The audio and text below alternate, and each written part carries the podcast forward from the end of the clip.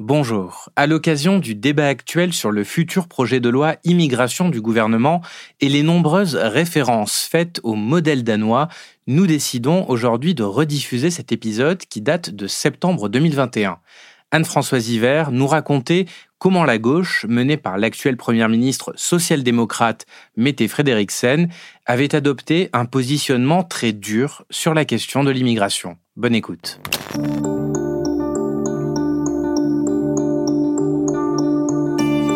Bonjour, je m'appelle Morgane Tual et il est l'heure du monde.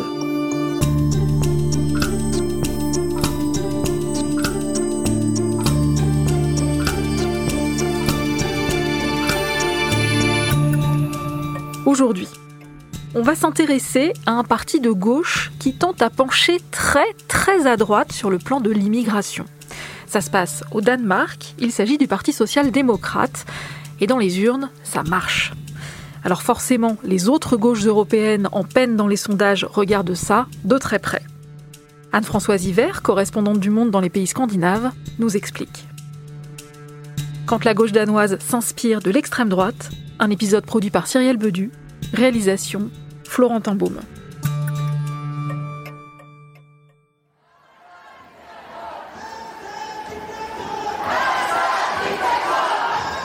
Nous sommes le 19 mai 2021 devant l'hôtel de ville de Copenhague, la capitale danoise. Des milliers de personnes se sont réunies ici et dans plusieurs villes du pays pour soutenir des réfugiés syriens. Ces réfugiés sont venus au Danemark en 2015, il y a six ans, pour fuir la guerre civile qui sévissait dans leur pays. Mais le gouvernement danois leur demande désormais de rentrer chez eux.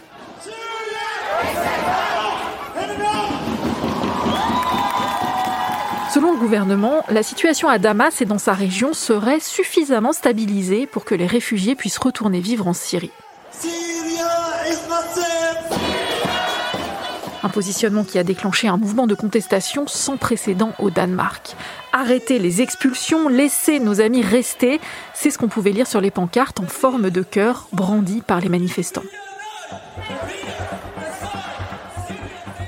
Ce n'est pas la première fois que le gouvernement danois s'en prend aux migrants. Depuis deux ans, il mène une politique anti-immigration digne de l'extrême droite. Et pourtant, ce gouvernement est de gauche, mené par la social-démocrate Mette Frederiksen.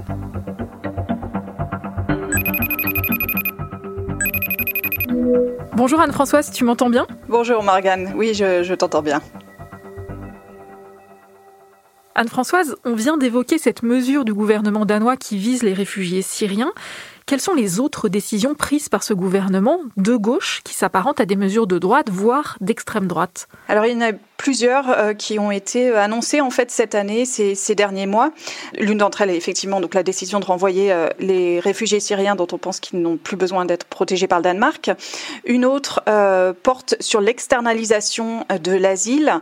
En gros, les demandeurs d'asile qui arriveraient au Danemark seraient renvoyés dans un pays tiers et attendraient dans ce pays le traitement de leur dossier. S'ils n'obtiennent pas l'asile à ce pays, de les renvoyer, ou bien s'ils obtiennent l'asile, ils resteraient dans ce pays tiers, donc euh, avec le statut de réfugié. Il n'y a pas encore vraiment d'accord passé avec un pays, mais on sait que le ministre de l'immigration euh, danois est allé au Rwanda au printemps, a passé euh, un accord, un mémorandum sur l'asile avec le Rwanda, donc c'est une piste. c'est quelque chose qui est extrêmement critiqué par les organisations internationales.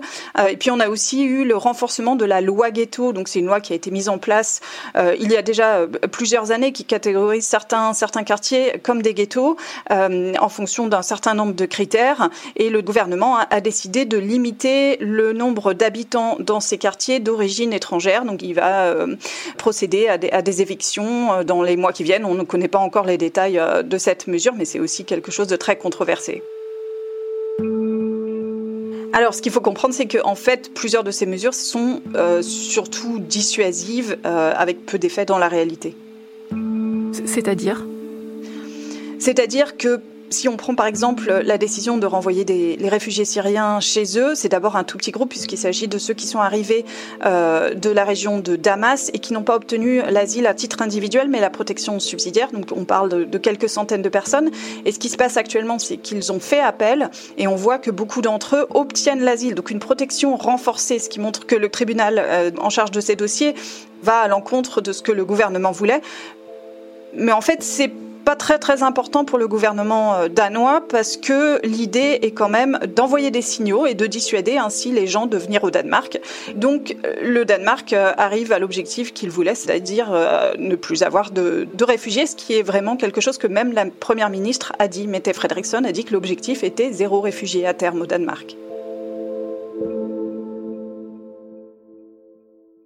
Et c'est aussi une, une, mesure à destination des Danois qui, euh, en majorité, sont favorables à ce genre de politique. Et c'est la raison pour laquelle euh, on a vu un changement euh, idéologique au sein du Parti social-démocrate, un changement de politique qui a permis à, au Parti social-démocrate de revenir au pouvoir en 2019.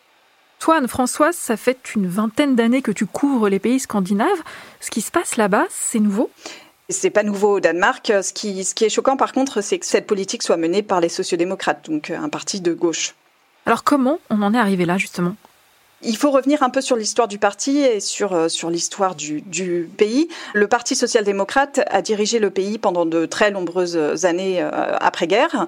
Ça a changé dans les années 80-90. Le parti a commencé à perdre des voix, euh, notamment au profit d'un parti populiste, donc qui est le parti du peuple danois, Dansk Folk Party, qui a réussi à capter un, une partie euh, de l'électorat social-démocrate.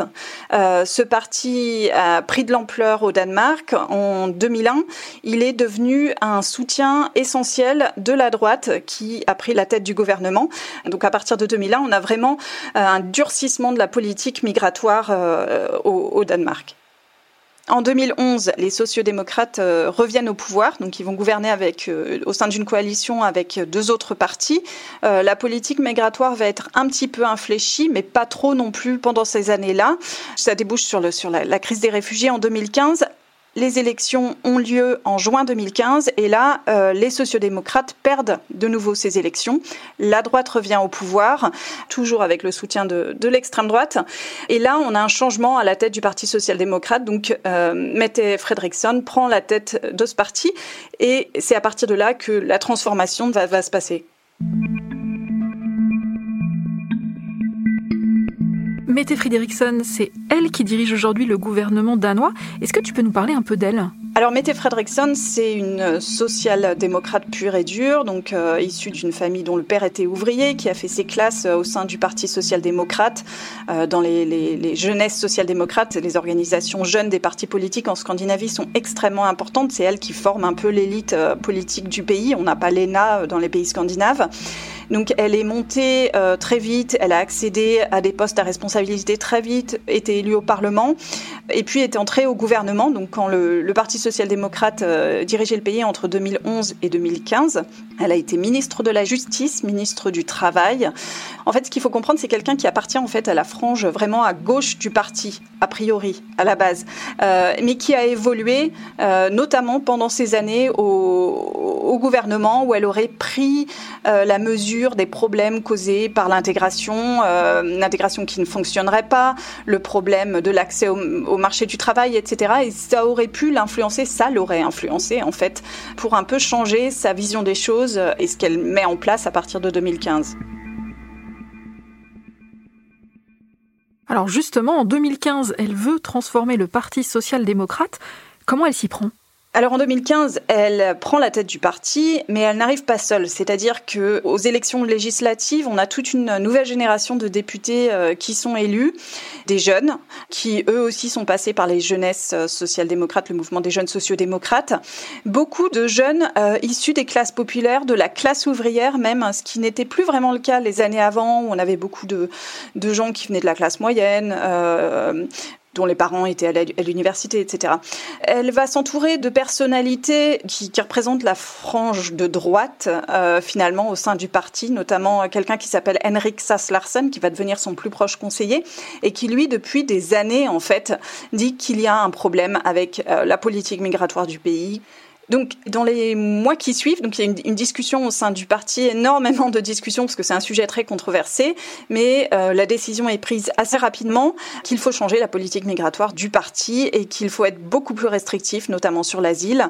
Euh, et euh, le, parti va décider très rapidement, donc il est encore dans l'opposition hein, au, Parlement, va décider de soutenir toutes les mesures qui sont proposées par la droite et l'extrême droite, et va même proposer à son tour un programme euh, qui normalement doit être utilisé pour la campagne électorale suivante, qui est encore plus restrictif que ce que propose la droite et l'extrême droite alors. Mais dans ce cas, est-ce qu'on peut encore parler d'un parti de gauche? Alors c'est là que ça devient euh, ça devient très intéressant, c'est que cette politique euh, migratoire qui s'apparente à une politique euh, de droite, elle est aussi accompagnée d'un tournant sur un autre sujet qui est la politique économique, la politique sociale, un tournant très à gauche. C'est l'idée qu'il faut rompre un peu avec la politique néolibérale qui avait été menée par les, les gouvernements sociodémocrates avant, notamment parce qu'ils étaient en coalition avec les sociolibéraux qui avait notamment mené à des coupes euh, budgétaires euh, très importantes, à des réformes très impopulaires, avec la suspension notamment des, des parents pré-retraite, la baisse des allocations chômage, etc. Et là, le Parti social-démocrate décide que ce n'est plus possible, euh, qu'il perd aussi des électeurs en raison de ces, ces, réformes, et donc il faut qu'il redevienne un parti vraiment très très à gauche sur ces questions.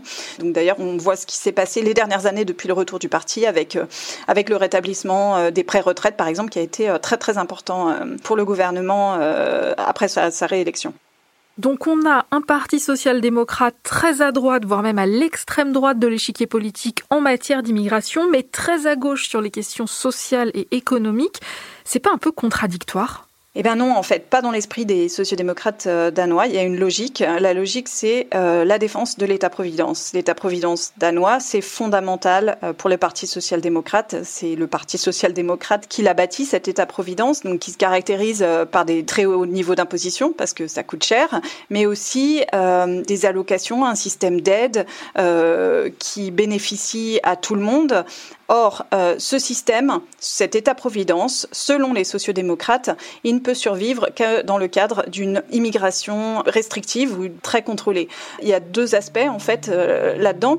Euh, d'une part, c'est le fait que l'immigration, l'arrivée de, réfugiés qui vont prendre un certain temps avant de pouvoir s'intégrer dans la société danoise, de trouver du travail, etc., ça coûte cher. Euh, ça coûte très cher à l'État-providence et donc euh, ça remet en cause sa survie. C'est ce que les sociodémocrates en tout cas disent. L'autre aspect, c'est que pour que ça fonctionne, il faut que les gens ne soient pas réticents à payer des impôts. Et ils le feront que s'ils considèrent qu'il y a une sorte d'égalité, que tout le monde le fait. Ils ne sont pas les seuls à payer pour les autres, donc il faut une certaine cohésion Et une cohésion qui, pour le ministre de l'immigration, Mathias Tesfaye, qui est lui-même un fils de réfugié euh, et qui a été maçon avant de, faire de la politique, euh, cette cohésion, elle doit être un minimum culturel aussi. S'il y a trop de divergences dans la société, la volonté de payer des impôts, de sacrifier une partie de son revenu, en fait, pour quelqu'un qu'on ne connaît pas, elle va disparaître. Et donc, ça remet en jeu la survie de l'État-providence. Et l'État-providence, il est fondamental aussi, il faut bien comprendre, pour les électeurs du Parti social-démocrate.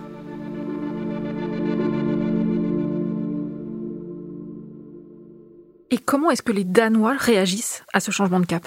Alors les Danois réagissent euh, différemment. Il y a une partie des électeurs euh, du Parti social-démocrate euh, qui n'apprécient pas du tout, notamment sur la politique migratoire, hein, sur les orientations dans ce domaine-là, et donc qui n'ont pas voté pour le, Parti social-démocrate. Mais en fait, c'est pas très très grave parce que le Parti social-démocrate a fait un calcul qui est qu'il perd effectivement ces voix-là, mais ces électeurs-là vont se reporter en fait sur les trois partis de centre-gauche vert qui, en général, soutiennent le Parti social-démocrate. Donc ça permet d'avoir une majorité importante. Ces électeurs restent au sein de cette majorité. Par ailleurs, il y a tout un électorat, et là on l'a vu au, lors du scrutin de 2019, qui était parti, qui avait quitté le Parti social-démocrate pour aller voter notamment pour Dansk Folkeparti, le parti du peuple danois, ou pour des partis de droite, qui est revenu vers le Parti social-démocrate. Donc le résultat aux élections 2019, c'est que les sociodémocrates font un peu moins bien, paradoxalement, qu'en 2015 où ils avaient perdu les élections. Mais par contre, la majorité euh, de centre-gauche, elle, enregistre son meilleur résultat depuis euh, 50 ans, avec à peu près 55% des voix. Et donc c'est ça qui permet en fait au Parti social-démocrate de revenir au pouvoir et à Mette Frederiksen de devenir première ministre.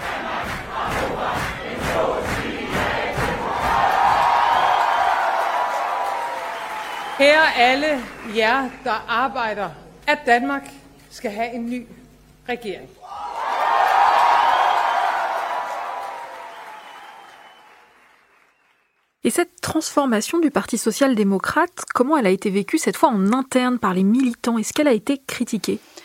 C'est vécu assez différemment au sein du parti par les militants. Il y a un certain nombre de militants pour qui euh, le, Parti social-démocrate va beaucoup trop loin, euh, notamment sur la question des jeunes Syriens arrivés en 2015, donc qui ont passé six ans au Danemark, sont allés à l'école, euh, ont obtenu leur diplôme, parlent danois et se sont mobilisés. Ils ont été interviewés beaucoup dans les médias. et, pour, ces militants sociodémocrates, là, le parti est en train de, de, rompre avec les valeurs de solidarité, pour qui c'était vraiment très important. Mais quand même, l'impression qu'on a, c'est qu'il y a une, une, grosse majorité au sein du parti, notamment parmi les militants euh, qui soutiennent la politique euh, du gouvernement. Il y a très très peu de critiques. Alors pour certains, euh, c'est plus un mal nécessaire, mais ils considèrent que c'est la seule façon de, de, rester au pouvoir, de toute façon. Et certains, en fait, défendent même l'idée que le parti ne fait que revenir à son ADN historique. C'est-à-dire? C'est-à-dire que certains au sein du parti, et notamment à la direction du parti, défendent l'idée que la politique menée actuellement par le Parti social-démocrate en termes d'immigration, c'est quelque chose que le parti a toujours défendu, mais il s'est un peu perdu en cours de route et donc a oublié les, inquiétudes euh, de ses électeurs. Euh, c'est quelque chose qui est défendu par le ministre de l'immigration qui s'appelle Mathias Tesfaye, donc, euh, qui a écrit un gros essai de 300 pages qui s'appelle Welcome Mustafa, dans lequel il s'est intéressé à la politique migratoire du Parti social-démocrate depuis 50 ans. Donc c'est un livre très très intéressant où il rappelle en fait l'opposition euh, à l'origine de certains sociodémocrates, des maires sociodémocrates notamment de l'ouest de Copenhague, à l'immigration, en tout cas leurs inquiétudes. Euh, il rappelle aussi que à l'époque, euh, il s'agissait d'une immigration du travail qui était voulue par le patronat, par les grandes entreprises, mais qui était crainte par les syndicats, donc proches du Parti social-démocrate. Que ces inquiétudes, ensuite, elles ont été exprimées en termes d'intégration, des risques de ségrégation par les maires qui voyaient arriver euh, énormément d'immigrés dans les banlieues, des ouvriers qui ont en plus euh, ensuite été euh, remplacés par des réfugiés, et que ces inquiétudes de ces maires n'ont pas été prises au sérieux par la direction du parti. et selon Mathias Tesfaye, ces inquiétudes, eh ben, elles ont été en fait captées par, par l'extrême droite, par le Parti du peuple danois, qui en a fait un programme. Donc Mathias Tesfaye lui dit carrément que le programme du Parti du peuple danois, il était déjà dans ce que demandaient les maires de l'ouest de Copenhague, ces maires sociodémocrates. Et donc pour lui, il est temps en fait que le parti revienne, revienne à ses racines, revienne à euh, bah, la protection, la protection des classes moyennes, des classes moyennes inférieures, etc., euh, qui constituait le cœur de l'électorat danois. Et les autres gauches européennes, comment est-ce qu'elles voient tout ça? Quand j'ai fait ce, reportage, j'ai discuté avec, euh, avec des ministres, avec des députés, etc., qui me disent euh, clairement qu'ils n'étaient pas très très bien reçus, en tout cas au début. Les autres partis sociodémocrates en Europe ne comprenaient pas ce qui était en train de se passer au Danemark, avaient le sentiment que le Parti social-démocrate n'était plus un parti de gauche. Une jeune leader des jeunesses sociodémocrates m'a expliqué que lors des réunions avec euh, les mouvements, euh, les mouvements similaires euh, en Europe ou en tout cas dans les pays du nord de l'Europe, on les considérait comme des gens de droite et même des racistes. Ils essuyaient énormément de critiques. Tous me disent la même chose, c'est en train de changer. Alors, c'est pas un enthousiasme monumental pour la politique menée par le Danemark, mais en tout cas, il y a une curiosité. J'ai aussi discuté avec des politologues danois qui me disent qu'ils sont contactés très fréquemment, notamment par les partis sociodémocrates européens, les Allemands en particulier, qui veulent comprendre ce qu'il se passe au Danemark et qui préfèrent les contacter eux d'ailleurs plutôt que, que les élus danois. Et, pour ces chercheurs danois, il y a un intérêt manifeste pour ce qui est en train de se passer euh, au Danemark, même si pour le moment, on ne voit pas des, gros, gros changements au niveau européen ou euh, d'autres partis qui seraient prêts à imiter, euh, imiter le Parti social-démocrate danois. ce qu'il faut dire quand même, c'est que si on regarde par exemple le voisin suédois, le, discours est totalement différent, mais dans la pratique, la politique migratoire menée par le gouvernement de, de Stéphane Löfven, donc gouvernement social-démocrate vert en place depuis 2011 et pas si différente de ce qu'on voit au Danemark. Alors évidemment, il y a beaucoup moins d'effets d'annonce, on n'a pas euh, euh, ces signaux euh, très forts envoyés à l'étranger qui provoquent ces réactions dont on parlait au début, mais quand même, c'est une politique extrêmement restrictive, très peu de gens peuvent venir, on a coupé dans le, dans le regroupement, on a restreint le regroupement familial, on a généralisé les permis de séjour temporaires, etc. Donc on n'est pas si loin quand même de la politique danoise. Et ce qui va être intéressant, c'est de voir si à l'occasion de la présidentielle euh, de 2022, ces idées pourraient inspirer la gauche euh, en France. Merci Anne-Françoise. Merci Morgane.